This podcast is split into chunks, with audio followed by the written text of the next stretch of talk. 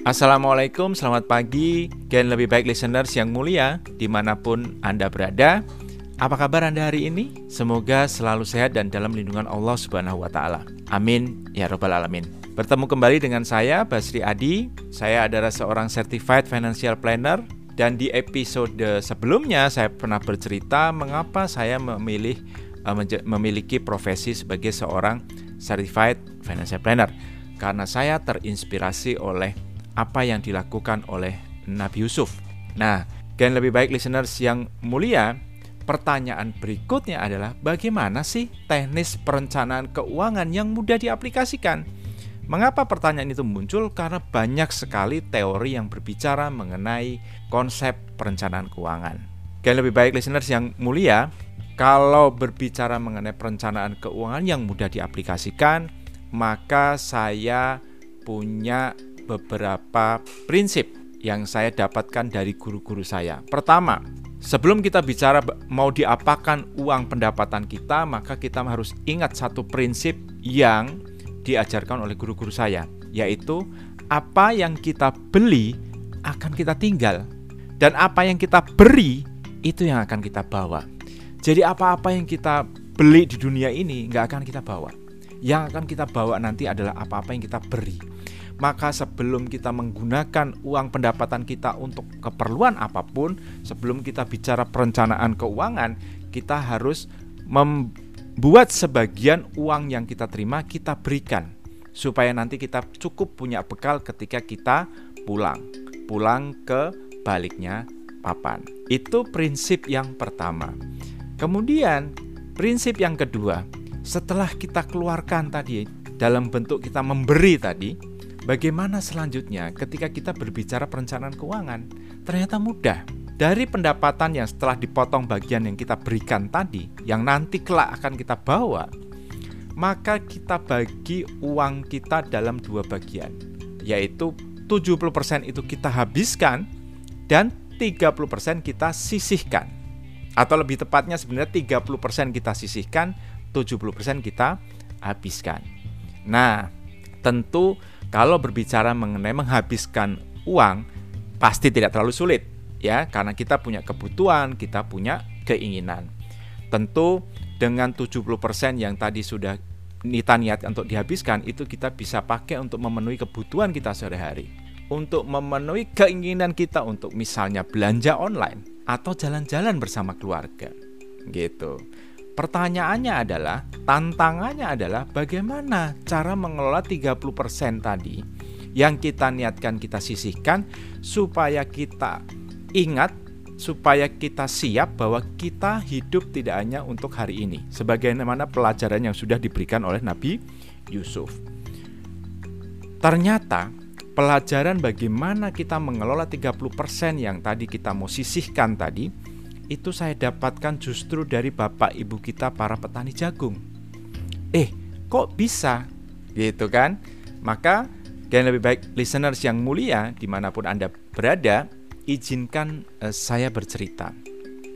Jadi, bapak ibu kita para petani jagung itu setiap kali panen dia menyisihkan atau menyimpan jagungnya dalam tiga kelompok, tiga dompet atau tiga amplop gitu ya.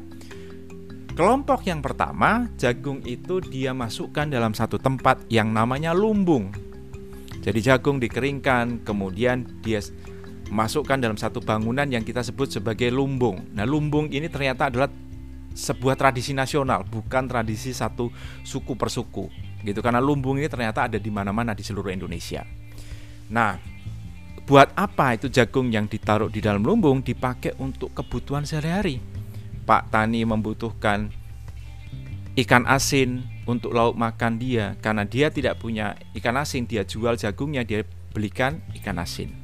Anaknya perlu untuk biaya sekolah, dia jual jagungnya, kemudian dipakai uangnya untuk membiayai sekolah.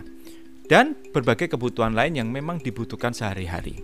Jadi, jagung yang disimpan di dalam tunggu memang dimaksudkan supaya mudah diambil, kemudian dia memang tidak dimaksudkan untuk tumbuh. Karena bagaimana caranya jagung yang disimpan di dalam lumbung itu bisa tumbuh. dan dibuatkan bangunan sep seperti lumbung itu dimaksudkan supaya jagung itu aman. Jadi aman, tidak tumbuh, mudah diambil. Itu prinsip amplop atau dompet atau pos yang pertama.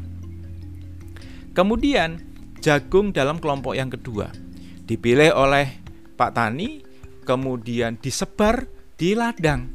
Maksudnya apa? Maksudnya adalah saya ambil 100 kg jagung, saya sebar di ladang untuk bisa saya mendapatkan satu ton jagung. Target, targetnya satu ton jagung. Nah, untuk bisa menjadikan 100 kg jagung menjadi satu ton jagung itu dibutuhkan waktu. Kemudian di sana ada faktor resiko juga.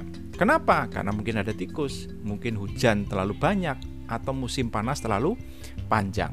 Tapi saya memiliki harapan, para petani jagung memiliki harapan, jagung yang saya tanam tersebut akan tumbuh menghasilkan jagung baru.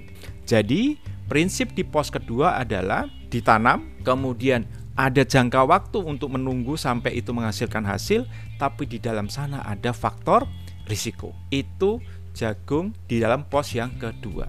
Di dalam pos yang ketiga, para petani jagung saling mengiur. Mereka berkelompok dalam satu grup tolong-menolong atau klub tolong-menolong menyisihkan sebagian jagung mereka untuk disimpan dalam klub tolong menolong itu gunanya buat apa? Kalau misalnya terjadi resiko, sakit atau meninggal di antara anggota kelompok tersebut, maka uang iuran jagung yang disisihkan di dalam klub gotong royong tersebut itu bisa dipakai untuk meringankan beban anggota yang sedang kesulitan tersebut. Itu prinsip yang ketiga. Lalu apa pelajaran ternyata yang bisa kita tarik dari para petani jagung? Gen lebih baik listeners yang mulia, ternyata di dalam kehidupan modern itu juga terjadi dalam kita. Maksudnya apa? Kalau gen lebih baik bisa lihat, lumbung adalah representasi dari produk perbankan.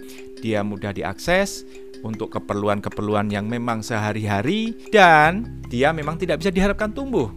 Kenapa? Karena imbal hasilnya memang tidak bisa mengimbangi inflasi. Sedangkan jagung yang disimpan atau tadi ditanam di ladang itu adalah direpresentasikan oleh produk-produk investasi di mana di sana ada jangka waktu, kemudian diharapkan bisa tumbuh menghasilkan hasil aset baru, tapi ada risiko di dalam sana.